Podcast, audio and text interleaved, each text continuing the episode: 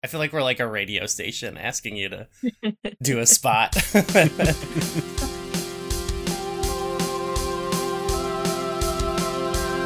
I've got a bad feeling about this. It's Flashback sixty-four.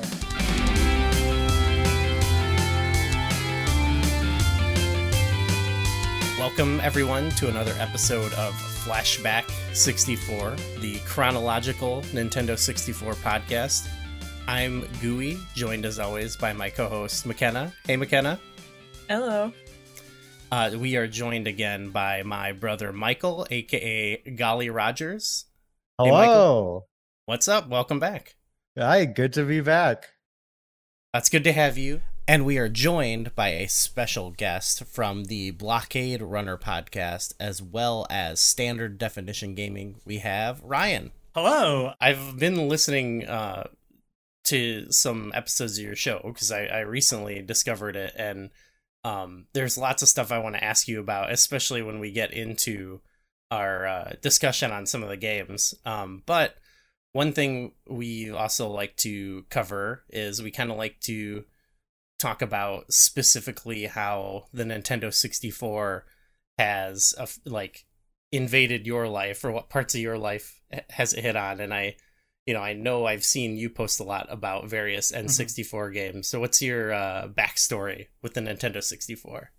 Well, I was there, Gandalf, three thousand years ago. Um, I was there for the N sixty-four launch. Uh, it was one of the earliest uh, video game systems I got at launch. Um, the first video game system I got at launch, actually, because I bought my first uh, system I bought was a Sega Genesis. Um, that I'd saved up for, and then um, N sixty-four was the first one that like I was anticipating up until mm. the release date, and so yeah, I ended up um, trading in all my Nintendo, Super Nintendo, Sega Genesis games and hardware at uh, Toys R Us. They actually oh, there was wow. a time when they took uh, trade-ins, and that's where I got my N sixty-four and. Um, I think you may have talked about this in an in an episode, but they kind of like broke the street date, and yeah, I was it. trying to figure that the deal with that. Yeah, well, they just uh, like we knew the date. Um, I think it was it like September twenty-ninth, maybe. Yeah, I believe ninety-six. Right. Yeah, and that's what we were planning on, and um.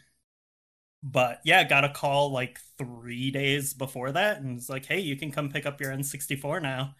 And uh, sweet, that was really exciting. Yeah, so yeah, I got N sixty-four and Mario sixty-four um, at launch, obviously, and um, I uh, had a lot of fun with that system. There's some ups and downs uh, with it, I think, and it was released at like a very challenging era of video games, like a hard time to be successful with um the PlayStation just like running running the show, um but yeah, I uh had a lot of lot of good times um with the N sixty-four, and I did and I played uh pretty much every game released on it for like the first like six months, because they were so kind of sparse that either like friends would get a game, or I, I would just rent them.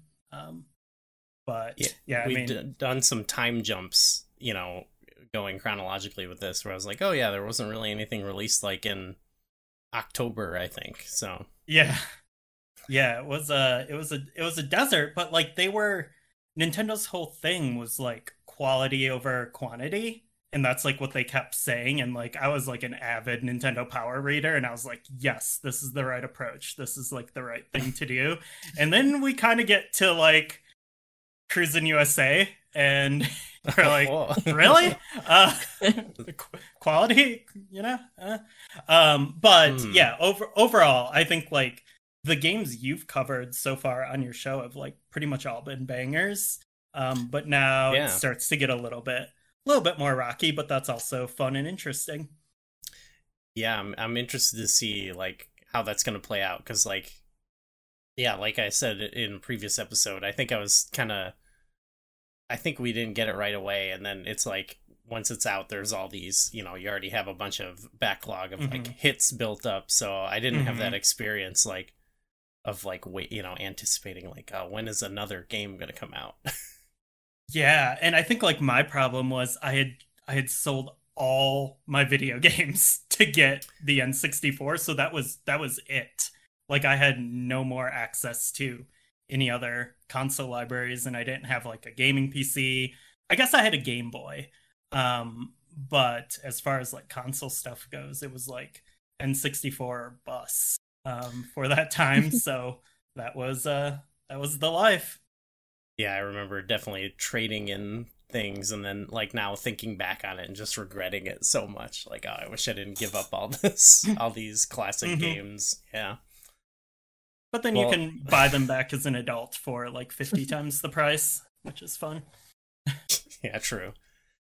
So like this era, yeah, you've hinted at that, that like this has been a good launch window, it seems like, and then you've foreshadowed like some d- dark times. And I, yeah. I don't know. Sorry, I mean, sorry if anyone's like a massive Cru- Cruis'n U S A fan on the show, and like I, I guess we can talk about that, and you can have it out with me when we um when we get to the conversation. But before we get into the games, though, let's do our our patented uh, flashback segment here, where we take a look. We only from the last episode, we've only gone forward a week in time, so that's actually hmm. I'm pretty sure that we've only gone. It hasn't been that long, which I think. That's pretty cool, but I guess they're ramping up. This is like the last release before the holidays. Mm-hmm. Mm-hmm. So we're it's in pretty big time. December third, nineteen ninety-six. Uh, in terms of our, our top song, uh, No Diggity by Blackstreet. It's finally been, it's unseated. It kind of ruled all of November, but it's unseated by Unbreak My Heart by Tony Braxton, which stays it's at un- number one. For a couple months, actually. So that's kind of the new uh, heavyweight single. Um, other songs we had up in the top five are Don't Let Go by En Vogue and I Believe I Can Fly, which is coming right off the heels of Space Jam. The previous yeah. weeks is a pretty big movie at the time. Best-selling albums of the time were The Dogfather by Snoop Dogg, which got number one. Then for two weeks we had Razorblade Suitcase by Bush, which was then unseated, believe it or not, by uh, Tragic Kingdom by No Doubt, ooh, which incredible was incredible record. Ooh. Yeah, we were we've yeah. listened to it a few times actually. Nice. Um, yeah, I mean it's jamming out. Yeah, watching some live videos. Yeah, a huge Gwen Stefani fan. That stays up there for for months as well. So. That was a powerhouse. Other other top five soundtracks were like movie soundtracks. So we had The Preacher's Wife by Whitney Houston, which I meant to watch, but we watched a ton of movies, so we we couldn't get them all. And of course, the Space Jam soundtrack was up there. But in terms of the actual highest-grossing films, I just got all of December since we're kind of wrapping up the end of the year. So we had two weeks in a, two weekends in a row. We had one hundred one Dalmatians, the uh, live which, action. The live action one. Don't, don't get them confused. They're decades apart, like I did for a second. Um, then we had, so we had a run where it was Jerry Maguire, Michael. I don't, I don't. Have you seen Michael with John Travolta?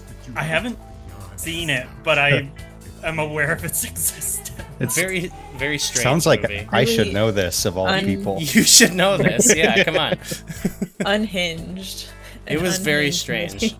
Um, and then the, I think this was the big one for me. We had a, a Beavis and Butthead Do America, which yes. it broke.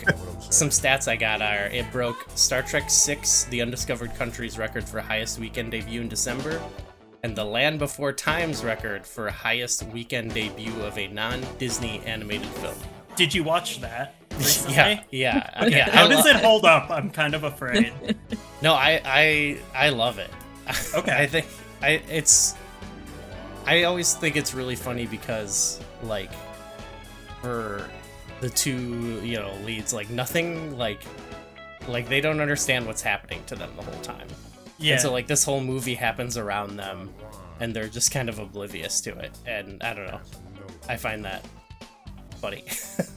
Other big games from the time, we had uh, Dead or Alive, the first Dead or Alive, uh, Mega Man eight, and uh, Virtual Cop two.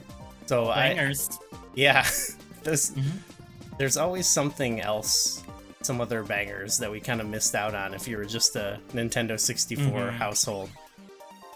But what can you do? That that's where I uh, employ the the cousin games. You go to over, over your cousins mm-hmm. and see what they got on the PlayStation.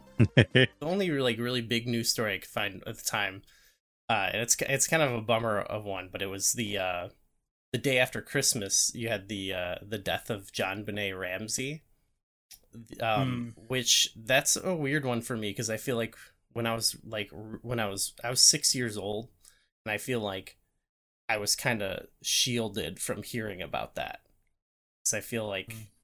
I don't know, like adults probably didn't want to talk about that around children. So like, it was something that I never really knew. Like, like I know it was a big story, but I, even so, I felt like I, I kind of had like blinders on for it. Mm-hmm. So, so kind of a weird thing to hear about later.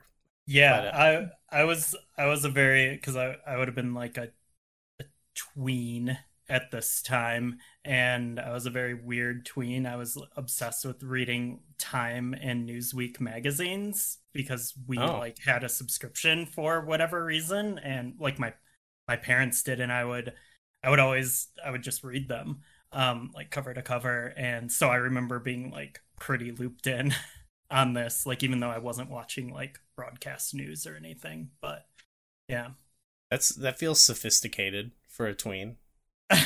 I think it was like I I read those and like Nintendo Power and E G M and comic books. Like, yeah, were those, whatever was around. Were those your big video game like magazines you read? E G M and uh, Nintendo Power. Uh, I'd say like in this era, um, I was. Um, I was a big Sega Visions reader during the during the mm. Genesis era, and then that kind of like got phased out by the time Saturn was rolling around. And then this was probably like my last time, like the last era of me like uncritically reading video game magazines. Um, because, like, I mean, I would read Sega Visions and Nintendo Power, which were basically just, like, advertisements for those right. companies. Um, and then, like, then as, like, I got in, I was, like, as I was a teenager, um, I got into, like, Next Generation and Game Fan and some of the more, like, critical and sophisticated they... magazines. Yeah, there's only so critical uh, Nintendo Power. Only so much they can do, and I feel like it's uh, it'll usually be over stuff that doesn't affect them that much. Yeah, like, they'll post people. They'll post like letters of people complaining about like the most insignificant things, and I feel like that's the hardest they'll ever go. Is like someone going like, "Stop talking about the Virtual Boy," and it's probably like, "Okay, who cares?" The vir- if they talk crap on the Virtual Boy, it's all about the N sixty-four now. Yeah, I mean, I guess they did start to, like, grow a little more critical during this era, because they would publish letters that were, like, there aren't enough Nintendo sixty-four games and stuff like that. Like, um, you would see that from time to time, but it was still, like, probably until, like, like GameCube, Game Boy Advance, into the Wii era, where I started actually seeing, like, negative like straight up like don't buy this game type reviews at Nintendo Power. Wow. That, yeah, it's, I'm sure, especially at the Wii, I'm sure they could get away with it with the bajillion things mm-hmm. of like shovelware they would have on there. Yeah. Like, okay, well, good. We have something we can be critical about. McKenna, let's get into Cruis'n U S A. All right. Cruis'n U S A is a port of the nineteen ninety-four arcade racing game featuring courses based on real-life locations in the United States. Starting in San Francisco's Golden Gate Park, you'll cruise across the U S, West Coast to East Coast, where you'll arrive in Washington, D C. With four cars to choose from at the start and three hidden bonus cars, all upgradable three times, you'll have a total of twenty-eight different car models to race across the states. See, that sounds pretty fun, right? That sounds like a game worth spending sixty dollars in nineteen ninety-six money hey. on. You can go all across the states. Yeah, well, they, they definitely take some big leaps in between there. Yeah, I think yeah, we, the Grand Canyon course. You don't got to worry about those. Grand Canyon and Mount Rushmore. In the same one. They're like, yep, there we go. So, yeah, Ryan, you were saying you were not, even when this came out, were you, you were not a big fan? Had you played the, the arcade version?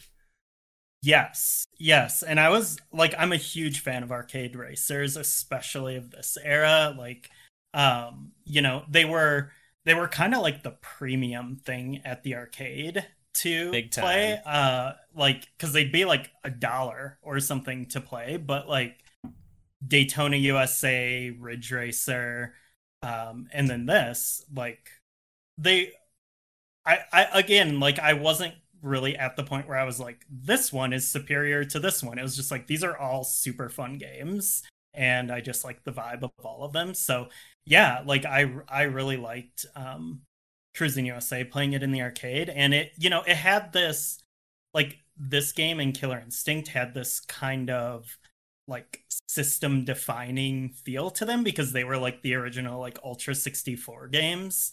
And mm. so it's like, yeah, this is what I'm going to be able to play at home when I get my Nintendo sixty-four. And so they were kind of like elevated in my mind. Like, I'm going to get a perfect version of these games on my N sixty-four. Um, so like those mm. like two years of like hype for the system, like, yeah, like really, really built it up. Um, but...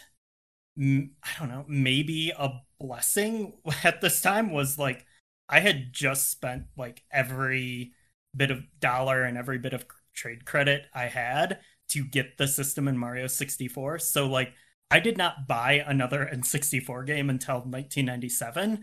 And uh, the, oh wait, I bought Mortal Kombat Trilogy. That was the one. Okay, I guess, okay. I guess that's what I hedged my bets on. Uh, probably should have bought Wave Race, but um, I really loved Mortal Kombat. So, but yeah, like, that's fair.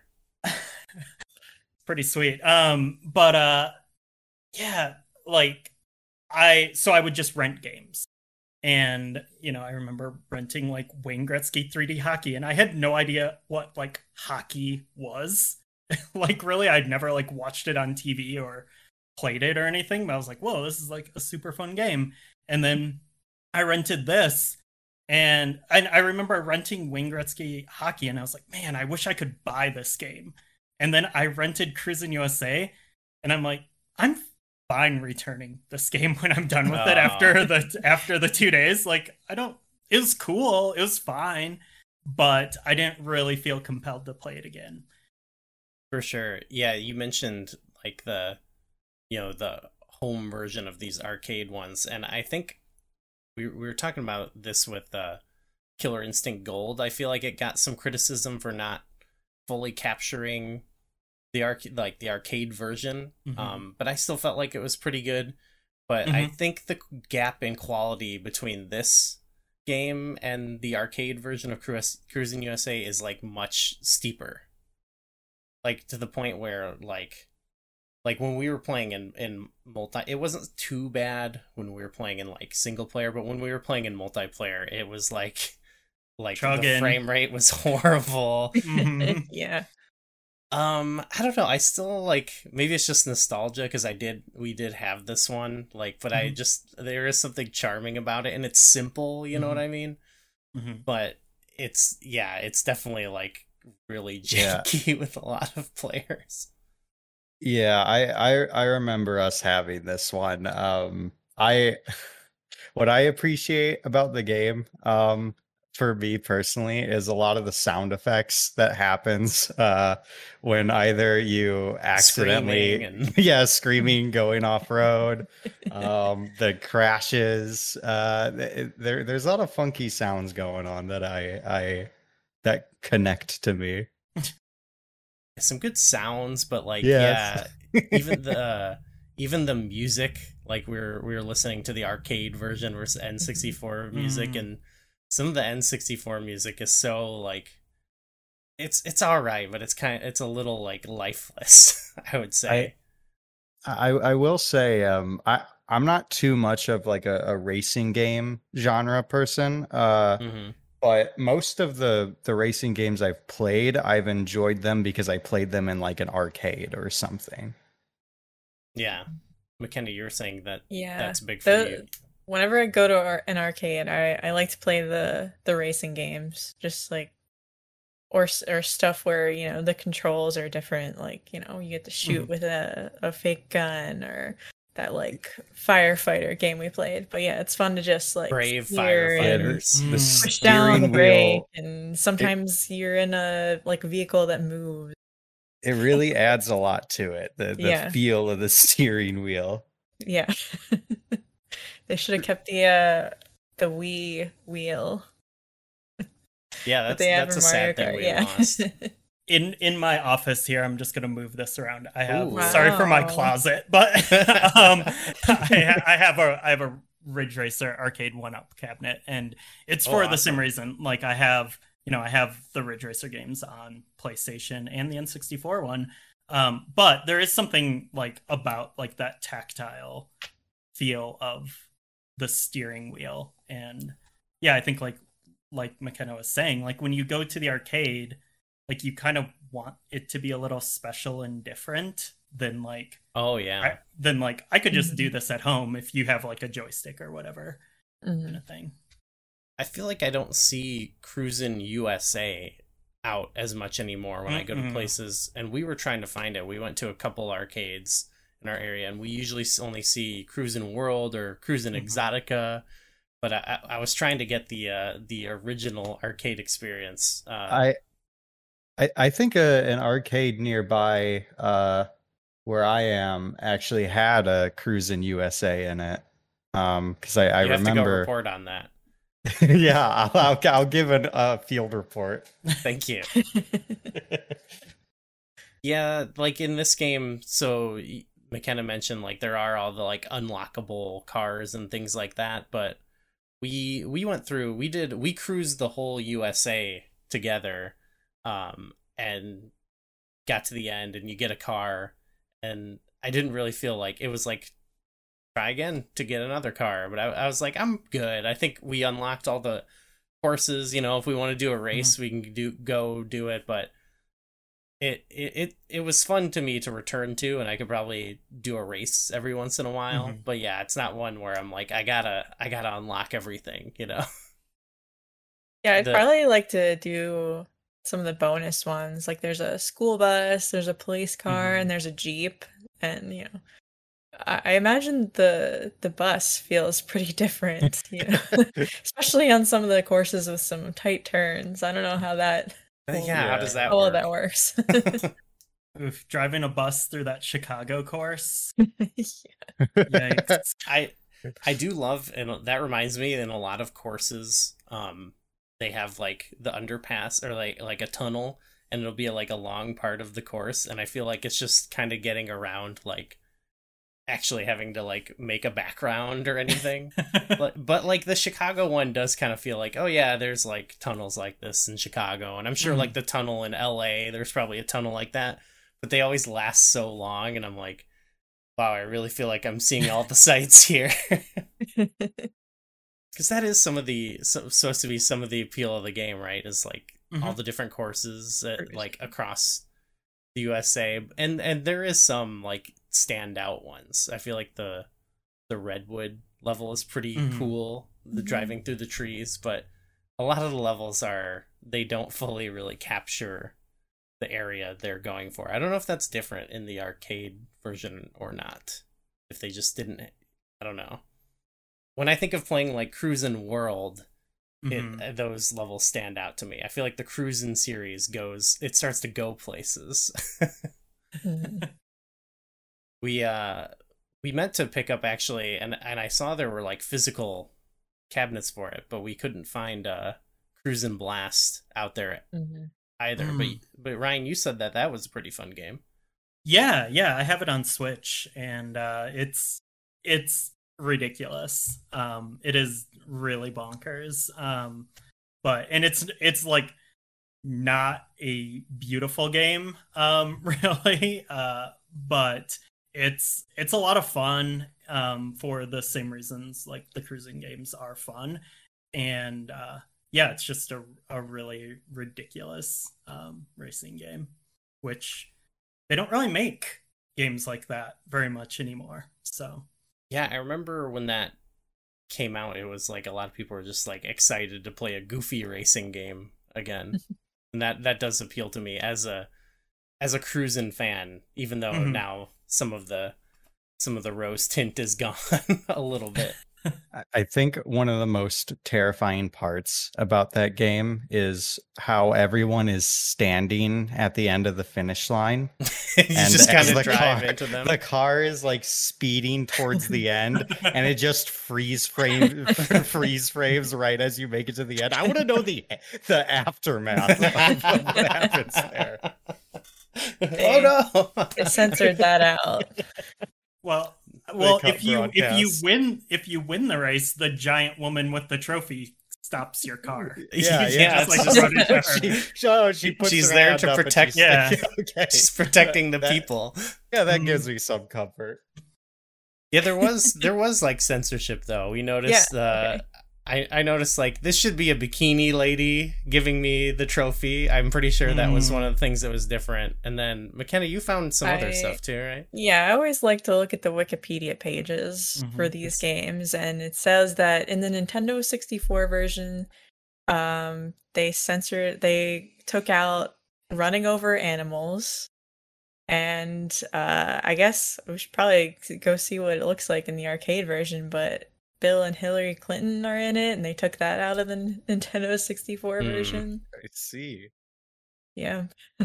No politics for sure. They probably don't want. And then that seems like a isn't that a move Miyamoto always like like going to other dev- devs and be like, take the killing out of the game. Where was yeah. Bill Clinton in N B A Jam? I think I think like playable, right? I think yeah. Bill Clinton what? Yeah, I'm pretty sure. That must have just been like a midway thing, where yeah, they were just super super they, into putting Bill Clinton in games. They were they were doing satire. um, let's see. Any does anything else? Um. Really that anyone want to say about Cruis'n U S A before we move on? I think, you know, I think it was like a fun game to revisit, but it was, it was definitely, you know, a bit wonky for sure. Yeah, it's it's uh, a pretty simple but but kind of wacky game.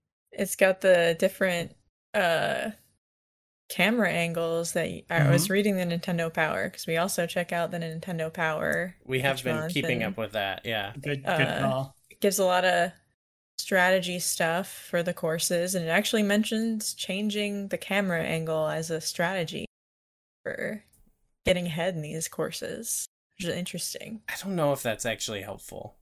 Yeah, I don't. I, I usually just think of it as like a, a preference thing, but they're mm-hmm. in, in the Nintendo Power, they're like, oh, if you, uh, you know, go farther out here, it might help you win this race. I did not even remember you could change the camera angle, so this is news to me. There you go. I remember they go like in the car, but mm-hmm. yeah, yeah, I don't know. Yeah, I'm I'm a big fan of playing racing games in first person perspective. Um, it just works better for me. And um, just a side note, I was um, posting like some Gran Turismo, the original Gran Turismo footage on my um Twitter account, and there was this guy who was like, when are you gonna start posting racing games in third person? And I was wow. like, I'm sorry. Whoa. Like, okay. It's a little a little spicy. Yeah, yeah. So, you, so I, I wanted to talk about your podcast actually, but I did that's like I have a question then. So people like are making demands for specific screenshots, basically. People make a lot of demands. Yes. Wow. um, yeah. Um, fun times. But um, back to like the game itself. Um, there is, I think there is a lot to like about this game. I do think it's like charming as like a time capsule sort of way. Like, again, as we've kind of mentioned, like no one's making games like this anymore, except like Cruis'n Blast. Mm. Um, and, you know, I think there's something to be said for that. But also, um, something that does rule about this game, specifically the N sixty-four version, is there is a button to change the music.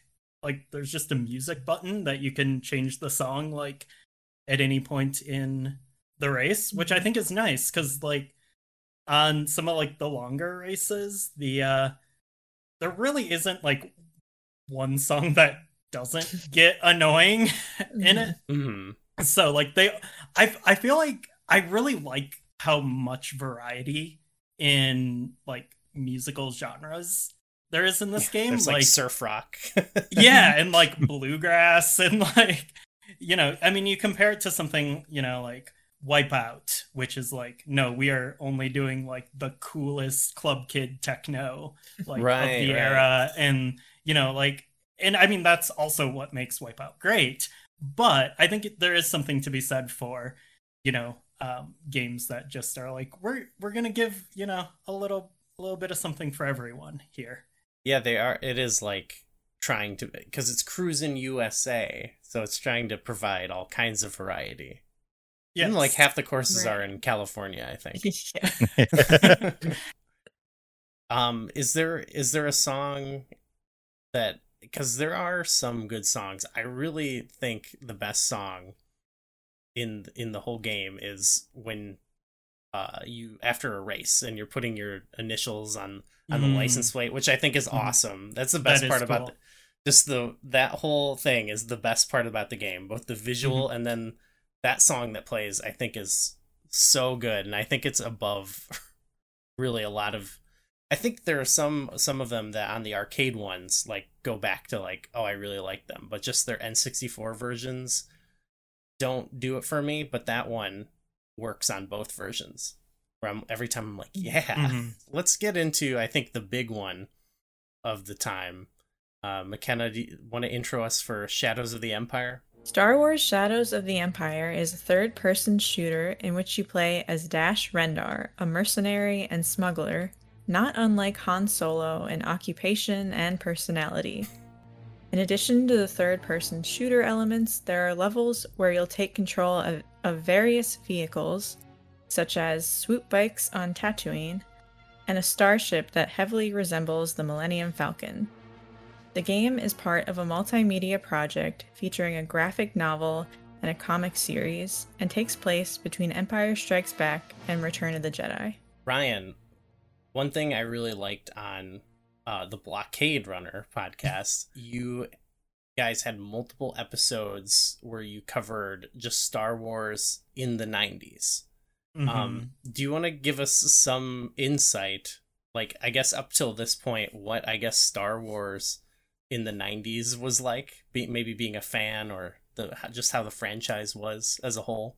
Yeah, I mean, the so, you know, as everyone knows, like, there were, you know, the, the three films, and then Return of the Jedi came out in nineteen eighty-three, and then there was, like, like a droids cartoon and like some live action Ewok stuff. But like the, the brand kind of like fizzled, and which is weird thinking about like now. 'Cause like you, you can't really imagine like you, you a world without, without Star Wars, whether you want to or not, it is there.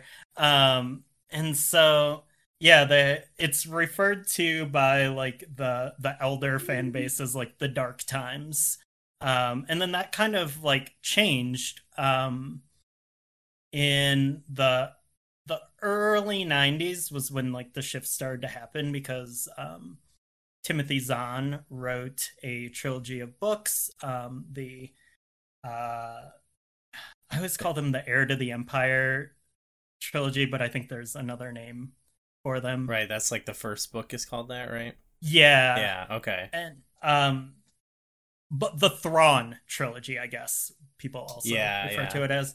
Um but uh And then with that, it kind of like opened the gates a little bit to like some licensing stuff. So then like Dark Horse Comics started making Star Wars comics, and then there were like trading cards. And then weirdly, the thing that got me into Star Wars was the uh, the action figures. Um, okay, right on. So in like the mid nineties, um, Kenner was like, we're just gonna make old Star Wars figures again, which is like, I think it was a pretty weird thing at that time, because like, I mean, you go to like a Target now and like the entire like boys toy aisle is all like stuff for like forty year old dudes. It's yes. all like, it's they like even... He-Man and Star Wars and Transformers and Ninja Turtles. And every single like, one now, they make the box art look like, you know, yeah. retro and stuff too. And I'm yeah. always like, oh, but then I look at it too, and I'm like, man, this is kind of, this looks kind of sick.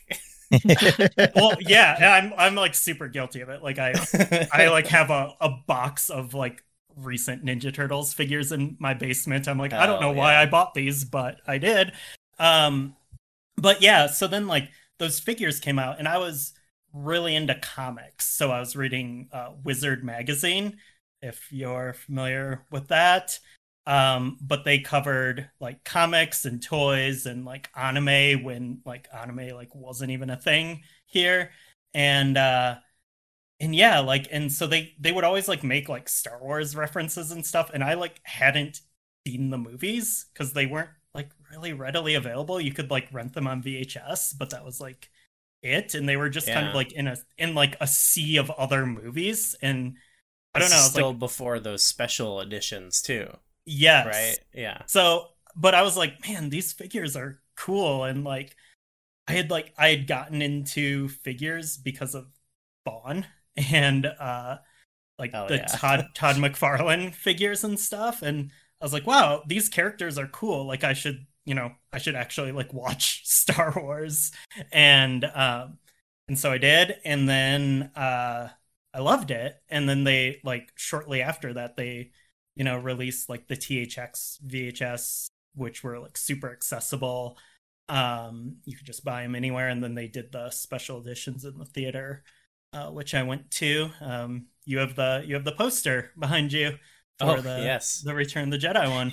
um, and uh, yeah, so like I was like, by the time Shadows of the Empire rolled around, like I was like, Star Wars was super fresh, and I was like really into it. So you were already so, full like on into perfect, it. Perfect, perfect timing. Did yeah. you play to like the previous uh, Star Wars uh, video games, like the Super Star Wars games and stuff like that at the time? I had rented Super Star Wars, and then I remember like reading about uh, Super Empire Strikes Back and Return of the Jedi mm. in like Nintendo Power, but I.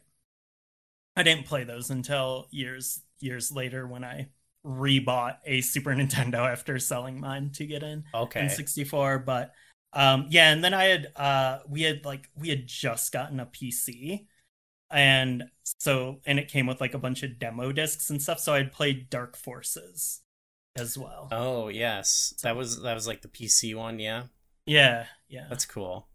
So this was probably like the one of the first big Star Wars games in for you. That's yeah, like right at and, the right time. That's cool. Yeah, and it felt like an event. Like it felt like a like a like a movie release, because this was like, you know, they're like the books and the comics are cool and stuff, but this was like a big this was like big Star Wars.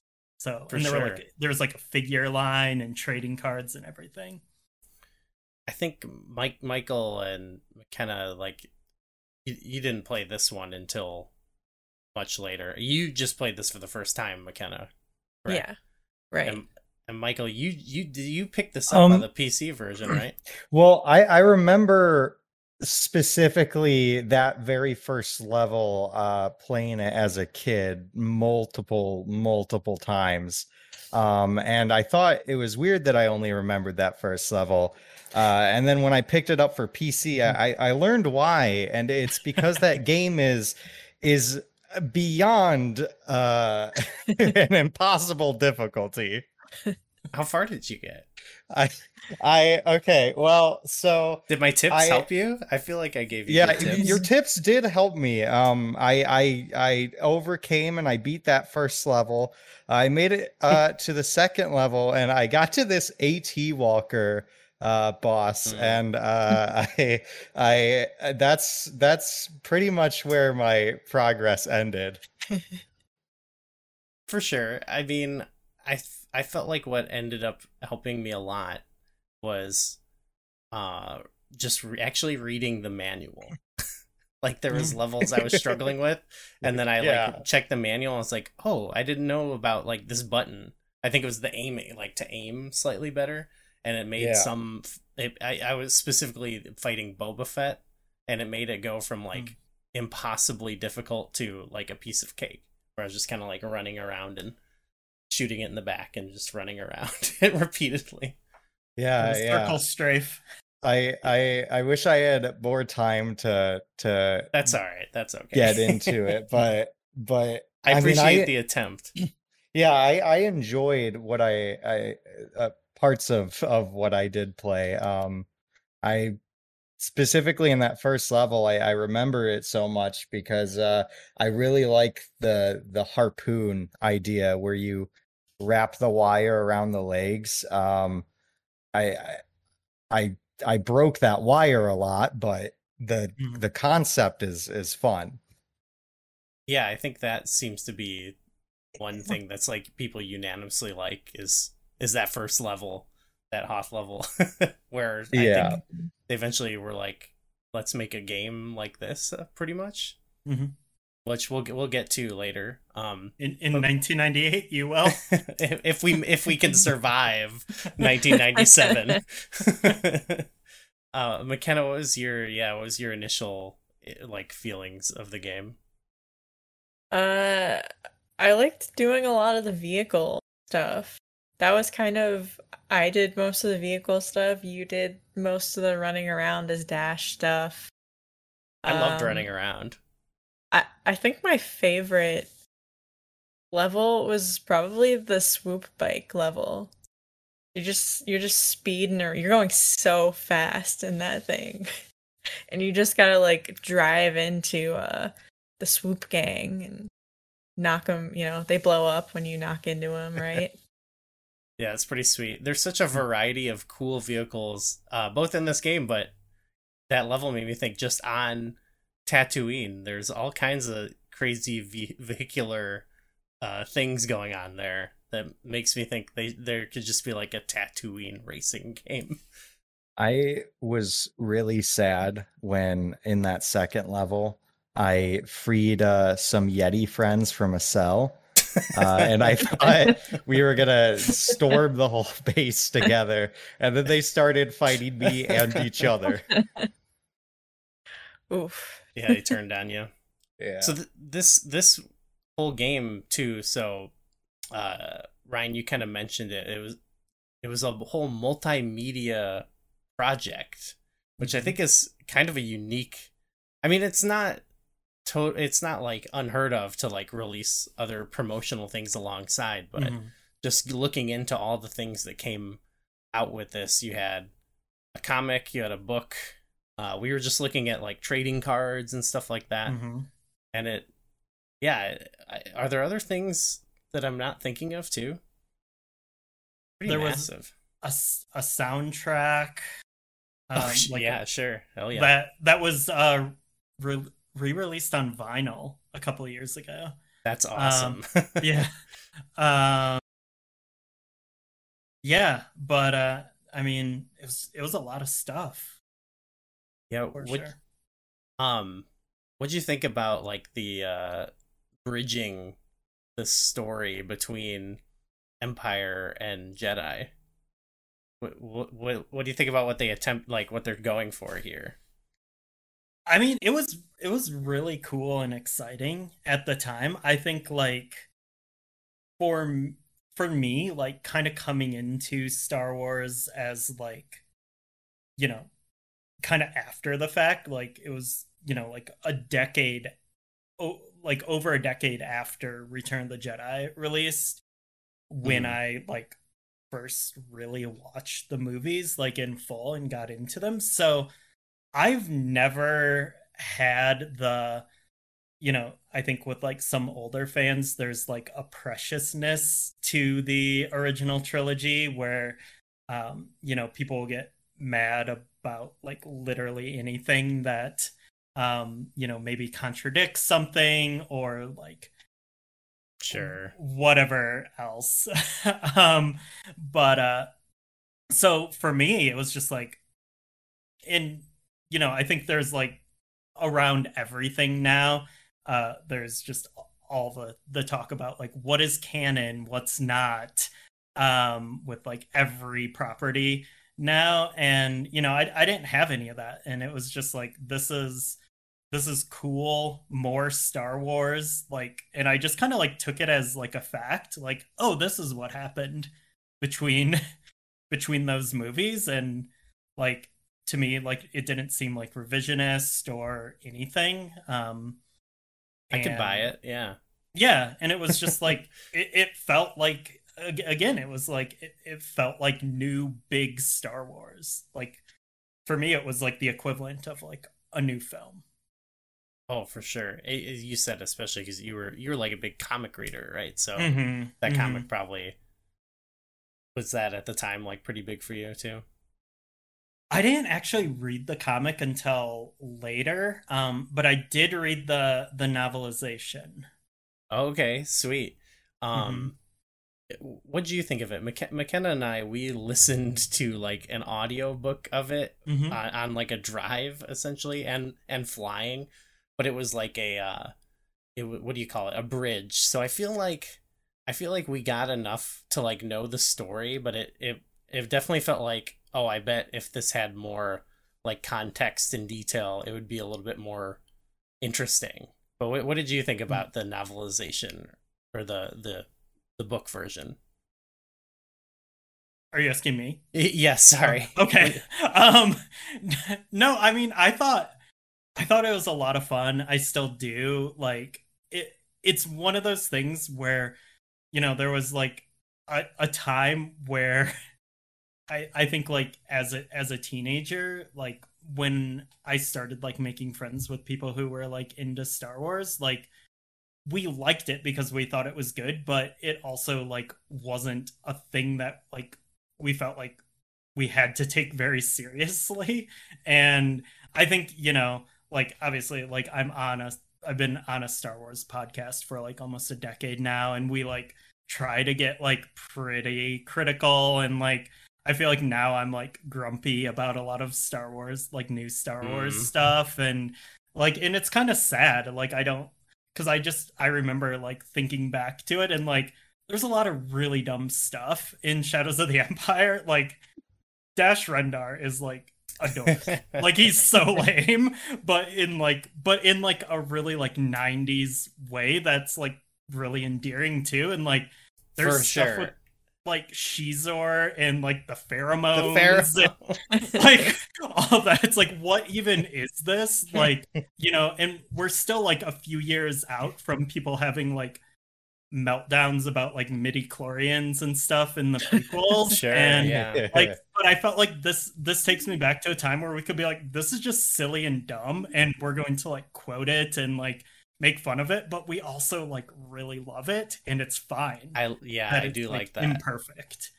So, yeah, yeah I don't know. I, I love this era. Yeah, it's there's almost like everyone's so self conscious about it all now, and like mm-hmm. everything, every we got to argue about. That's part of yeah. the reason that I kind of get grumpy about uh, some new Star Wars stuff too, and and I'm I'm like a hater on some of it. But the big thing is mm-hmm. like it's just annoying that it's like. Certain ones that I even certain stuff that I like has just been argued about so much and I'm like, I don't even want to think about it anymore. Yes. Yeah. Just so uh, tired. Yeah. So sorry, McKenna, what was what was your impression of the story and everything? Because we went through all that stuff together.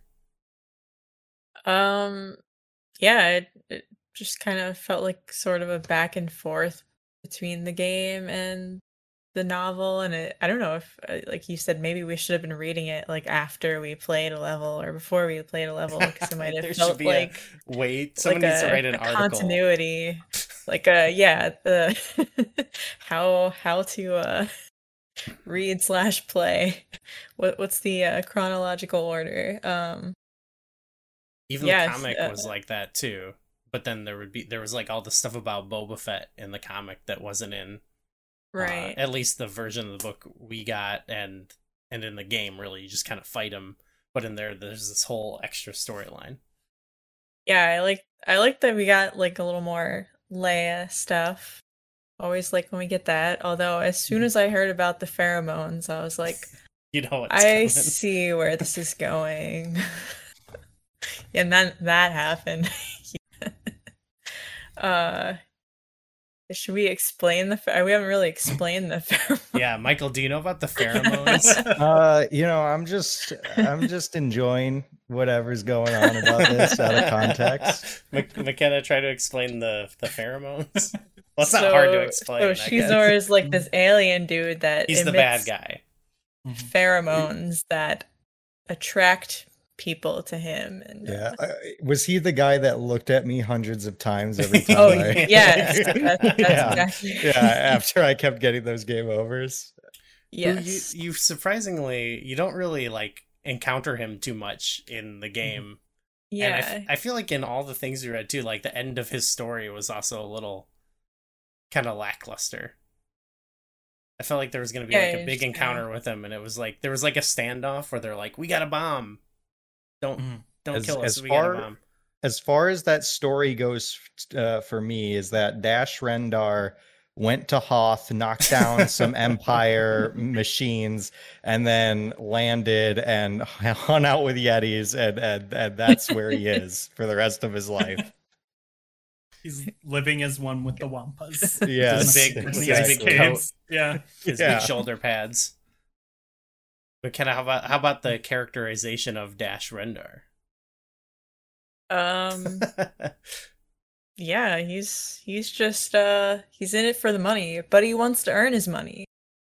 He's That's always fair. Like, I gotta do, the, I gotta, yeah, I'm in, I gotta, you know, earn it. But yeah. He's also like, that's kind of the extent of it, I guess. Yeah, I I don't want to be attached to this, you know, Han mm. Solo at the. Uh, you know, before uh, this the second it, two movies, sort of end of New Hope before he changes his mind. It was definitely like, yeah, people want to play as like a Han Solo kind of guy. It feels mm-hmm. everything about his character, I feel like when he shows up, feels like he exists for the video game. You know, even in the book. Mm-hmm. Uh, mm-hmm. And when you see him in the comic with his big shoulder, I'm like, yeah, this just looks yeah. like a video game character came into this. And you're like, it's a Han Solo type, but he can't be Han Solo.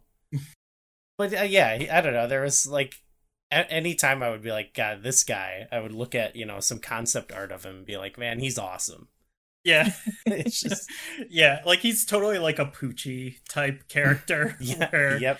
Like he's just, I mean, he's like, so like, like focus tested or like the, like, platonic ideal of like what people thought Star Wars fans wanted in the nineties, which turns out it kind of was like, because I mm-hmm. you know I really I, I really like that character um on like an aesthetic level, but you know, as you've both alluded to, like he's pretty paper thin as a character. Like he's mm. just he's just Han Solo in A New Hope before the Death Star.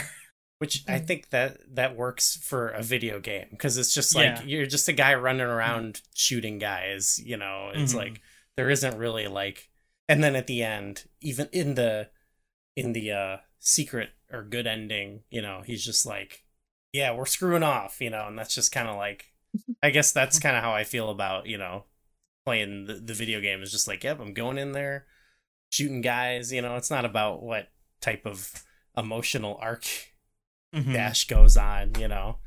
Just some guys got to go down.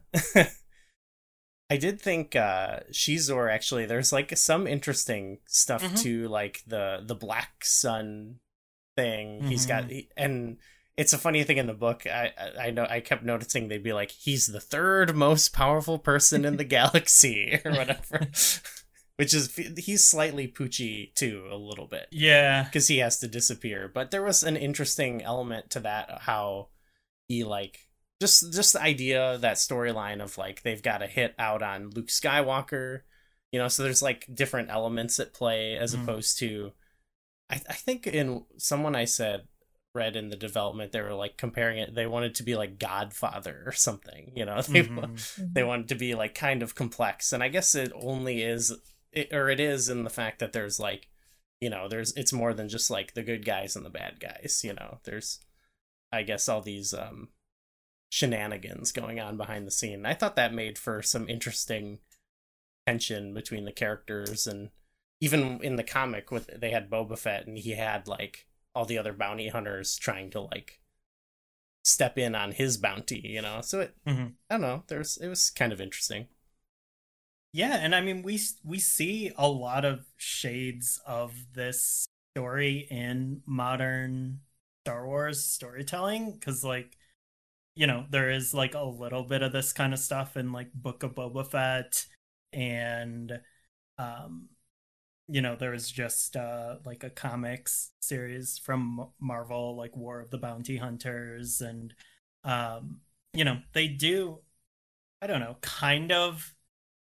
tell stories that are, like, sort of similar to this. And, you know, I think, like, one of the maybe, like, gripes about a lot of modern Star Wars storytelling is it does feel like it's just, like, engineered to, like, fill in the gaps, um, you know, sure, within, yeah. like, the original trilogy and, like, the prequels and now the sequel trilogy, and, like, all, like, you know, the story's, like, it's kind of, like, stalled out, and it's not, like, moving forward, like, post-sequel trilogy um, at the moment. And, uh, you know, but I think at the time, like, a story like this was a pretty novel idea. Yeah, yeah. It's, like, if they, this is something, and may, maybe it's just, yeah, because I'm grumpy. Like, if they announced something like this now, I'd be like, come on, you know, seriously.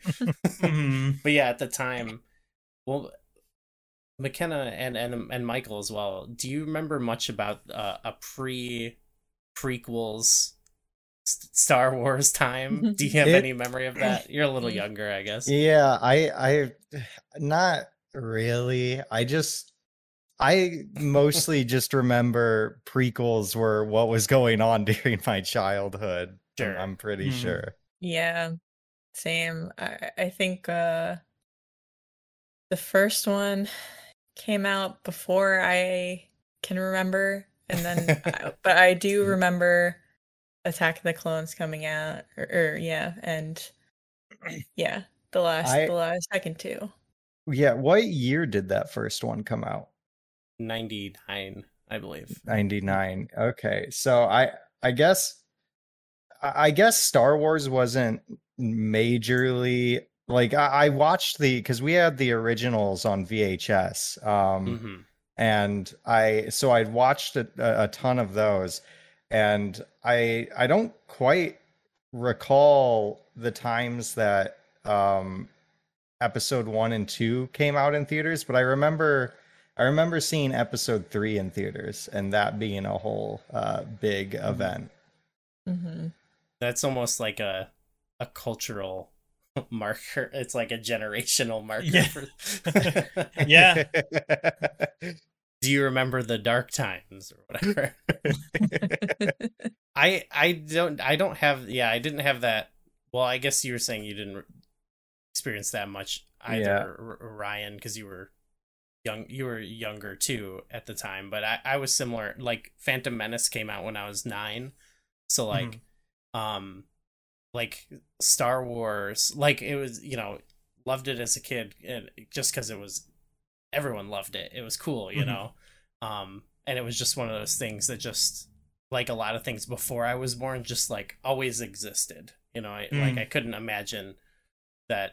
A time before that, so it was just like, you know, watching the movie, stuff like that, and I never really thought about like when is the next Star Wars coming mm-hmm. out? But then when, I guess around the time when I was like nine and Phantom Menace came out, then it, it felt like, I remember thinking like, oh, this is so cool. But that, yeah, that probably wasn't until like that age. So like I had other Star Wars stuff as a kid. Like I remember we had on Game Boy, like Empire Strikes Back or something mm. like that. Oh, yeah, it was like a it was like a, a top down, and sometimes you'd go into like these other like I remember uh, being in like a cave. Yeah, a cave like, specifically. Things I'm dripping yeah. down on you and hitting yeah. you. mm-hmm. But yeah, so I don't I didn't play this game at the time, and I, I don't have much of a yeah, like pre ninety-nine like you know, I, I didn't have much of that feeling of like what's coming next, you know. And then by the honestly by the time this is jumping way ahead, but by the time the prequels ended, like, I think a lot of people's opinion on them started to go sour, and I, I was just turning, like, a, like I was just getting to the age where I felt like it wasn't cool to like it. So, like, Star Wars, like, existed, like, as a big thing for me in just, like, a really small period of time. Mm-hmm. Like, I wasn't ever, like, you know, like, I wasn't ever, like, ride or die for Star Wars, I guess. I, I was I was like very self-conscious when I turned like fifteen. I was like, oh, that's not cool. But I mean, yeah, I've come back around. Yeah, I was wearing like Darth Maul, like oversized Darth Maul, like poncho t-shirts to like high school. That's badass. Um, in this time period, so uh, I had no shame or self-consciousness. Uh, I remember uh, we had a, a Darth Vader helmet with like buttons for noises, or at least I had oh, one. Yeah, yeah. That's a, that was wow. a cool toy. Yeah, definitely had like some of the toys and stuff like that. Once mm-hmm. once those movies mm-hmm. hit it hit it big. um, but yeah, th- I mean, this game was fun. To- I I had some memories of of like playing it at a friend's or whatever, and it was it was fun to revisit. We got through the whole game on on easy together. Mm-hmm. Um, only way to play it. y- yeah, I was like, I felt like after after I did it, I was like, this isn't so, this isn't so bad. I could probably do it on normal, but it was like, mm. beat it on normal and get all the challenge coins for the good ending. And I was like, I'm I probably don't need to do that. I'm like, okay. Well, we can I... just YouTube it. I actually had started playing it on normal, and I, I, I, I had to, I had to hard. turn it down. Mm-hmm. There's yeah, the, the train gave us some trouble, and then at the very end of it, there's a whole battle with uh, I G eighty-eight, which was actually that was another one that was like, oh, this is a big pain, and then once we figured out mm-hmm. the like specific strategy, it was like really easy. I was just like running around a tank, like facing backwards and just pick, you know, picking him off slowly. Was not very exciting, but I, I felt amazing when I beat it. I felt like I'm a god a gamer. I beat this boss on easy mode.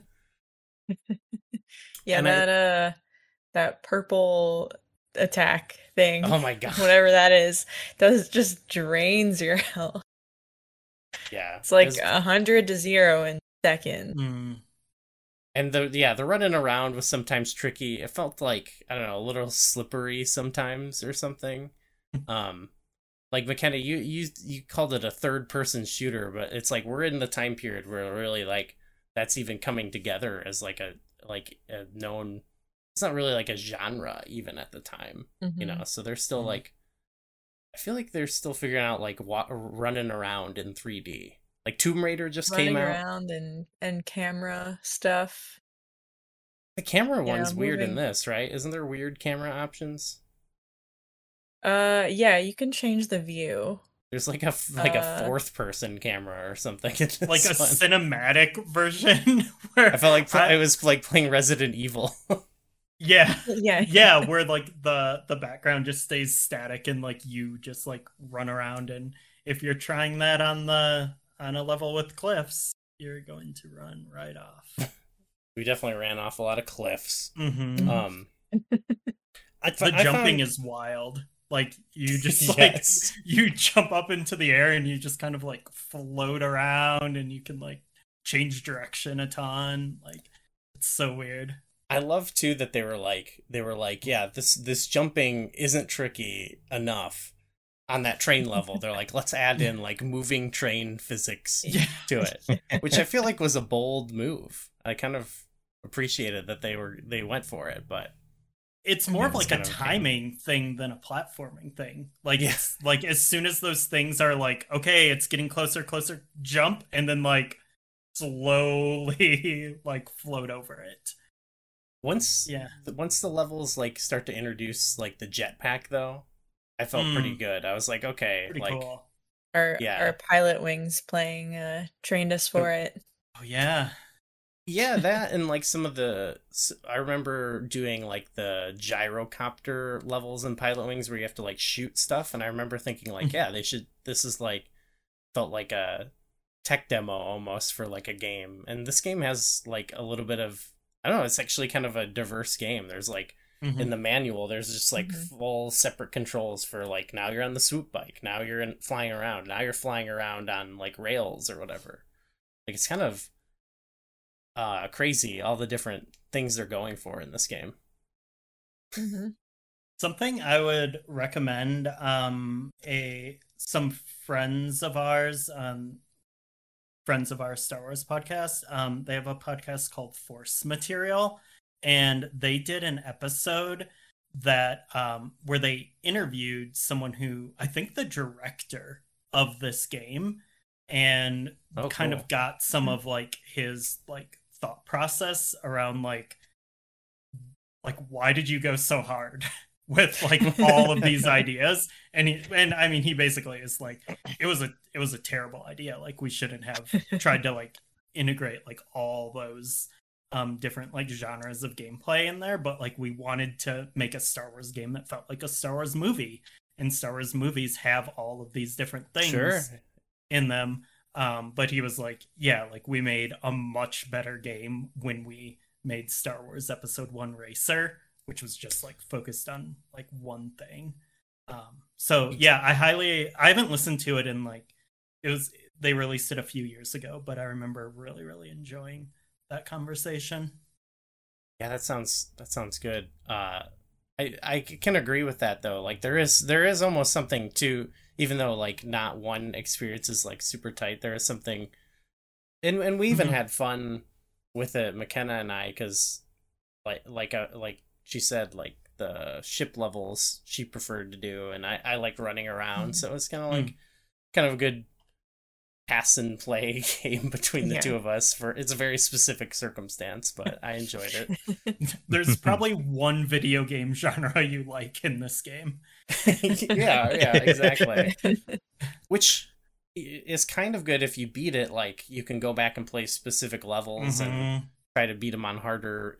That that was cool. I feel like it does encourage replayability, even though I said like, oh, we're we're good, we're good, you know. Mm-hmm. I I could see like, well, actually, our friend uh Paul said like he went back and would go, you know, for the harder mm-hmm. challenges on the levels and stuff like that. So if you're like a really big fan of this, I feel like this has a significant amount of like replay value, which is cool.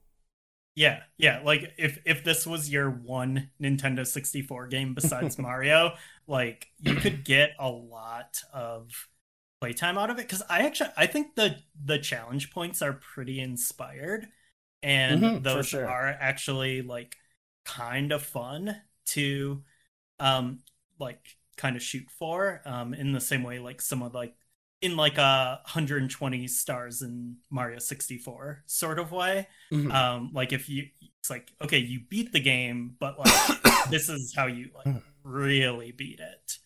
Um, so I think like putting those in there does like add a lot to like the replayability. We've played a couple games so far that kind of do that. Like Killer Instinct had that too. We're like, mm. oh, you beat it. I like that. That's like, you can kind of we we got through pretty easy on like the very easy, but then they're like, you want an ending, like try try to up the difficulty, and we went for it there. Get good. Yeah.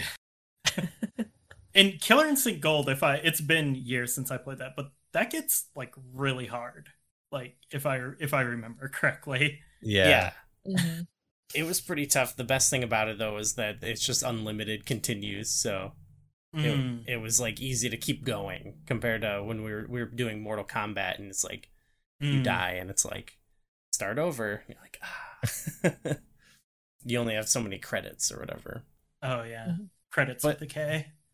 The challenge points. I mean, the game, uh, especially in like the later running around levels I was doing, like I really like the sewers, and then like I think there was like Shizor's Palace. Mm-hmm. Where you're running around, and it does, once it's the gameplay started to click with me, and especially those levels, they were a little bit more, they almost had like a Zelda dungeon type thing mm. going to them, where you'd have to like, you know, oh, it, like the other levels were a bit more straightforward. Like these had like, oh, you need the key card, so you had to like mm-hmm. go off on a side path and find, it isn't too complicated, but it would reward you, I think, when you're going off and looking around, like you'd find the challenge points or the extra lives or just more good ammo and stuff like that. And it did feel like like it did reward exploration. So I could mm-hmm. definitely see like really if getting into the collectible element of the game. Um, before we yeah, go, yeah, anybody else got any final words on Shadows of the Empire? I think, like, this game, I don't know, I don't think it's, you know, it, it reviewed okay at the time, mm. um, but I do remember, like, it was, this was kind of around this point was when, like, the, the, like, blowback against the N sixty-four started kind of happening. And... it did not take long. Yeah. they, they had uh, three good three good months of um, critical and commercial success. Um, but, yeah, and I, I feel like it was a game that was, like, it's really, really ambitious. And I think, like, especially for a licensed game. Um, but it, like... it's also kind of part of like a lineage of like ambitious Star Wars games, because like the the Super Star Wars trilogy on S N E S are they're like multi-genre games where there's like mode seven driving in them, and then there's like the like platformer action stuff and like branching paths and Um, you know, I, I feel like those games kind of like punch above their weight a bit. Um, and, you know, and it's funny, like, we're still in like a time period where like uh, this is, you know, what I would consider like a triple A game um, of mm. the era. And, you know, this was when those games were less risk adverse. And I think, you know, there's something to be said for just like really just going super hard and like trying to do all this stuff and like not really pulling it off, um, rather than just like, you know, playing it safe, I guess. Cause like this game was going to sell no matter what, like, because it was, you know, on a console that was selling well, but had a limited library, and it was Star Wars right as Star Wars was, you know, starting to get hot again. And yeah. so like they they could have played it a lot safer, and like I mean I think we would see like some pretty safe Star Wars games around this time period. Like I think this game is like way more interesting than like Masters of Terras Kasi on PlayStation, like, which is just like we're just gonna make a fighting game. And yeah, you know, like this one, I don't know, they they really went for it. And then like then you know there was like this lesson to be learned here, like okay, maybe you know maybe rein it in a little bit. But then what's so funny is you flash forward a few years later on on the GameCube, you know, they they launched the system with um Rogue Squadron two. It's like a huge hit. And then it's so funny, then they did that that sequel to Rogue Squadron Two, um, Rebel Strike, and it's like they they have like the really good like space shooter parts, and then there's also these parts where you're like running around in third person as Luke Skywalker, and you're like jumping all weird, and it's like super janky, and like you know, um, and then that game like didn't didn't review as well, um, but it is like I don't know. It is kind of funny how um, how that how that played out, and I think there is just like a temptation when you're working with with Star Wars to like, well, there's there's all these aspects of the films, like we we got to try to get like all of it mm-hmm. in there, and uh, you know, it makes me wonder like about something like Star Wars Outlaws, which is, you know, it's coming like the open world one, right? Yeah, and like I I watched that like gameplay, and it's like, oh, here you're like shooting like in like Gears of War or something, but then like here you're jumping on a speeder bike, and then you're going and talking to people in a town, and then you're going up into space, and it's like, hey, there. I don't know how that game's going to turn out, um, but like it it is kind of cool to see, you know, companies still being like, yeah, we could just make like a, you know, like a first-person shooter or something, or we could just make every video game genre imaginable and just throw them into a pot and see what sticks. Like, I don't know. Yeah, it seems like something they're always gonna gonna chase for sure. Yeah. Uh, so no one learned anything from Shadows of the Empire, is what I'm saying, and I'm glad. Well, as long as, because I'm guess I I don't know. I guess I don't know. Um, but I feel like this new one will probably do really well regardless of quality. I think it'll, well, it depends, but I feel like it'll probably do really well. Uh, it's a big, open world's big now, right? A lot of people love that. It's Star Wars. So I feel like as long as they make a lot of money, they'll probably keep making them at least every once in a while. Yeah. Yeah. I mean, it's, I, I feel like the past few years of Star Wars games since like, you know, the E A had the license and stuff, had been like kind of safe. Mm. Um, and uh, so I don't know, it is kind of cool to see Ubisoft of all people being like, yeah, we're just going buck on this. Like we're, we're going to, yeah. So I don't know. I'm excited, but we'll see. We'll see how it turns yeah. out. Um, Michael, you got beat up by this game, so I'm sure you don't have much more to add. uh, yeah, uh, just, you know, shout out to my, my guy, Dash Rendar, living in the cold. uh, McKenna, any, any, any final parting words for Shadows? Uh, fun vehicles. Yes, I thought it was fun. Plus, uh, our, our... I, don't, I, I don't think I would have beat it on my own. Yeah, we're a team. That's how we've gotten through some of these, is together, you know. Which yeah. it was a it was a great experience. Um, I I had our, our previous guest Connor has said like you gotta you gotta be critical about some of these games, and I still haven't hit one that I like want to I want to be like mean about yet. I feel like I'm very forgiving of all these games so far. But this one, actually, I think is probably one of the best games that we've played mm-hmm.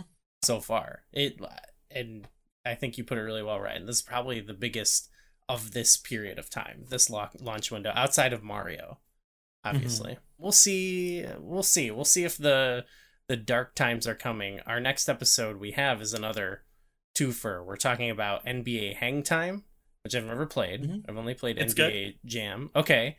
It's and good. Yeah. Mario Kart sixty-four. Oh so, boy! Yeah. So we're still good. We're still yeah. cooking, right? Yeah, yeah, yeah. Mm-hmm. B- big one next time. Yeah. Honeymoon In- is almost over, though. Yeah, okay, okay. we'll we'll have to start tracking the tracking this. I liked your rating scale that you posted a few weeks ago. I think where the only things that mattered were uh, fun factor and vibes. Yes. Yeah. Uh, that's that's how I've I've started using that on Blue Sky, because I oh, kind of started I, I, my I account over, and that it's also like it's so hard for me to be critical of games from this era. Like, yes, because I just I just I just love old games, and I love, you know, everything is just like so weird and different in like the eighties and nineties that, and it's. Yeah, it's there's so much of like, wow, you really you really tried. Yes, yeah, going right. on, and it's like, man, I respect that for like, you know, these like these video games being made with like on consoles with like processors that like we have like better processors in like our microwaves and stuff now. Like it's it's wild what people were able to like make during this time. So yeah, I I, I don't think there is like a need to be super critical. I don't think you ever have to have to worry about that. There's there's plenty of people on on you know, in other places who are, mm. you know, making their careers out of like dunking on this stuff. That's so, true. That's true. Like I, that, I think that exists for people who want it. I think it's just good to to try to vibe with things. to try to vibe, yeah. Mm-hmm. Mm-hmm. Well, yeah, you mentioned your your account, uh, standard mm-hmm. definition gaming, um, and what you said. Yeah, there's there is just a certain charm to that era. So I that that I don't know what I love. I just love that account. I know that you've uh with Twitter right now, it's been a little weird, but you said you've been posting mm-hmm. on Blue Sky. I've been posting on Blue Sky. Yeah. yeah. Okay. The vibes are good on Blue Sky. Just saying. Well, trying to get in there, but it's it's impossible. yeah. It's it's tough to crack in. Yeah. Once I, once I have once I have some uh, some invite codes. Yes, please, please. All right. Whatever, yeah, but... I'm over on Threads. It sucks. I, I have not even bothered. I'm waiting no, for, blue, yeah, for, for the grace of Blue Sky. um, yeah, everyone should check out uh, Standard Defi- Definition Gaming and the Blockade mm-hmm. Runner podcast. Those are both great. And you have a new uh, zine out, which I thought was very cool about, uh, it was about the original Phantasy Star.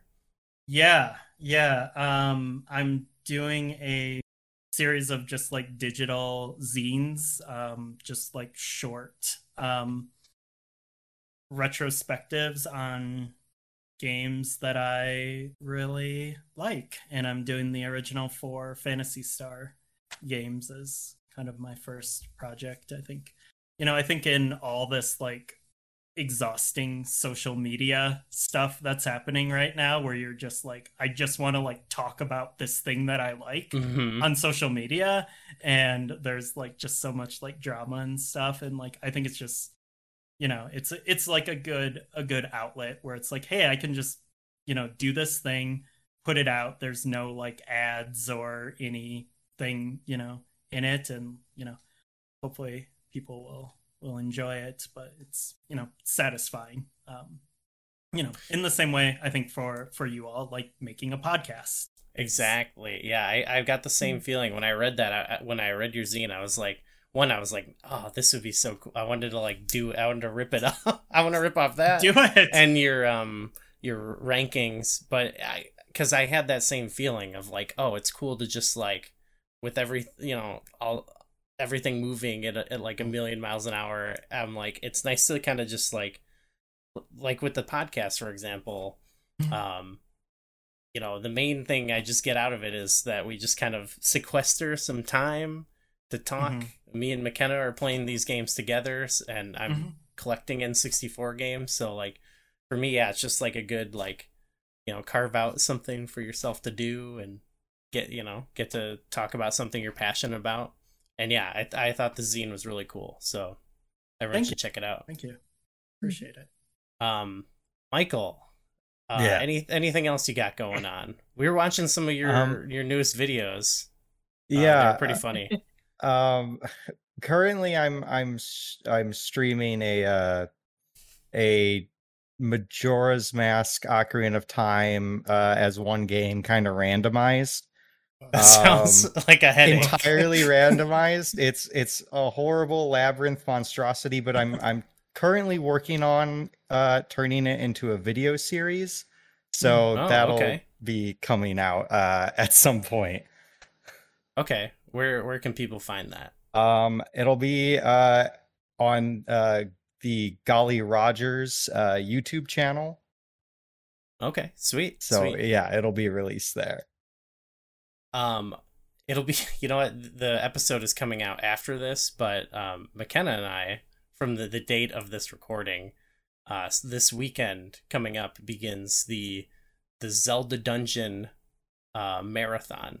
Both McKenna and I are part of the Zelda Dungeon dot net team, and we're going to be over there. It's a week-long stream where we play all the Zelda games. There's all kinds of like gimmicks and stuff attached to them, and we it's like we raise money for charity. So uh, you can find the actual, you can go back and find the V O D uh, at twitch dot t v slash Zelda Dungeon. But we'll post we'll post about it beforehand on our social media. I think a lot of people we already know already know about this, but if you're mm-hmm. hearing about it for the first time, you should go check it out. We love The Legend of Zelda. Yeah.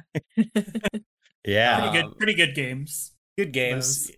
Great. I games. think there there might be some good N sixty-four ones to talk about. Yeah. Eventually, yeah. No, that's may gonna be a that's gonna mentioned. be a moment when we get to that on yeah. the podcast, because we, we we put the option of people like our friends like, oh, do you want to talk about this game? You know, talk about this game. I think mm-hmm. everybody wants to talk about Zelda. So okay, yeah, yeah. Yeah. yeah, yeah, it'll be it'll too, be tough. Too bad it has to split an episode with Turok two.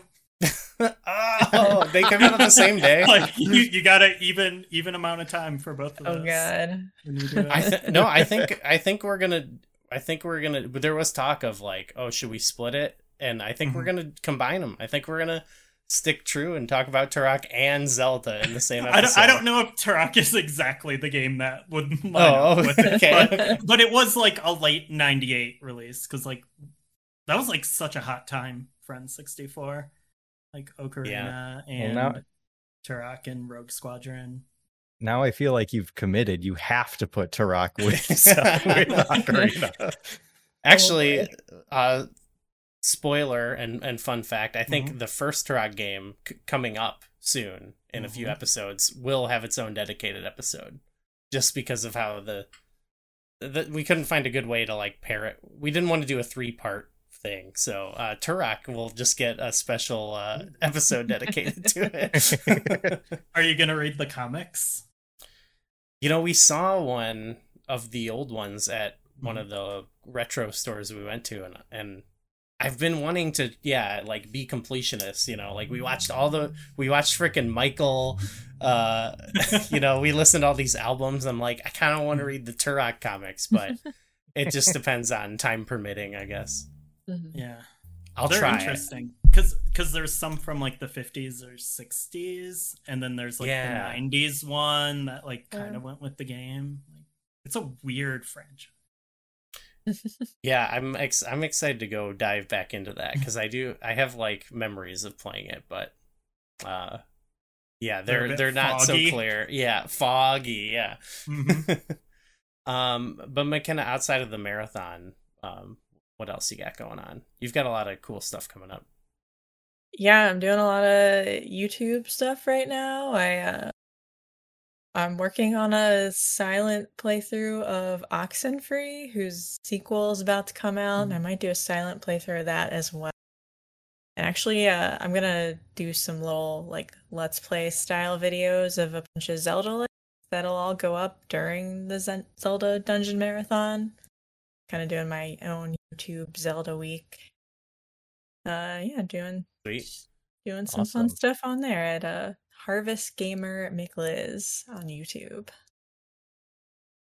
Sweet. I mean, I don't know. I, I've been cramming in a lot of things before this marathon, so I don't even know what to promote, but I got like a, a bajillion podcasts going on right now. But uh Andy and I last night we just recorded an episode on the Uncharted movie, uh, starring Tom Holland, um, and it's it's kind of a bummer episode. So if oh. uh, maybe this is not good promotion, but um, we were just really grumpy about this movie. So mm. only listen to it if you want to hear people being grumpy about I'm a movie. I'm sure some people want to hear that. Yeah. um. Apart from that, our artwork for the podcast has all been done by our pal Corey, and music by Nico. Thank you again. Um, we did get, we got more like uh, reviews and uh, ratings and stuff for the show. So thank you. Please keep that up. Um, we're posting on YouTube. We've gotten YouTube comments. So um, I'll have to go back in and pull out some more and read some more stuff. Uh, but I forgot to prepare that this time. Um But yeah, we're on we're on Twitter, if that's still working. Flashback sixty-four pod. I guess we got to look into the other things. I don't know. I don't know yet. I, I don't think Threads is going to pan out, but maybe. And maybe we can get on Blue Sky. If I get an invite code, the first thing I'll, I'll do is get Flashback sixty-four on there, because I want to see what's going on. Um, you can email us at flashback sixty-four pod at gmail dot com. And I'm going to put a link in uh, below, but we're going to, because we're going to have in our Discord, we're going to occasionally do some uh, game nights with our friends. And so we're going to do one soon. Or maybe it will have already happened at this point, but we're going to start playing some Mario Kart. Actually, we want to do some on N S O uh, to play with our friends. Uh, we are doing, we're doing, trying to do actually all, almost all our games standard definition style. And I've been collecting them all, but we're going to do some uh, online play with our friends. So we're going to try to play some Mario Kart sixty-four, maybe some Super Mario Kart. Cause we are, we do sometimes try to get some, you know, historical context and, mm-hmm. you know, look at the previous games or what else was going on. And we're going to have some new Mario Kart tracks on the, the latest version. So we might even play mm-hmm. some of that. So, uh, check out our Discord. Um, outside of that, uh, Ryan, Michael, thanks for joining us. It was great. It was great having you. Thank you. Yeah, great being here. Thanks for inviting me. Yeah. Once again, thanks to everyone for listening. We will see you in our next episode, all about N B A Hangtime and Mario Kart sixty-four.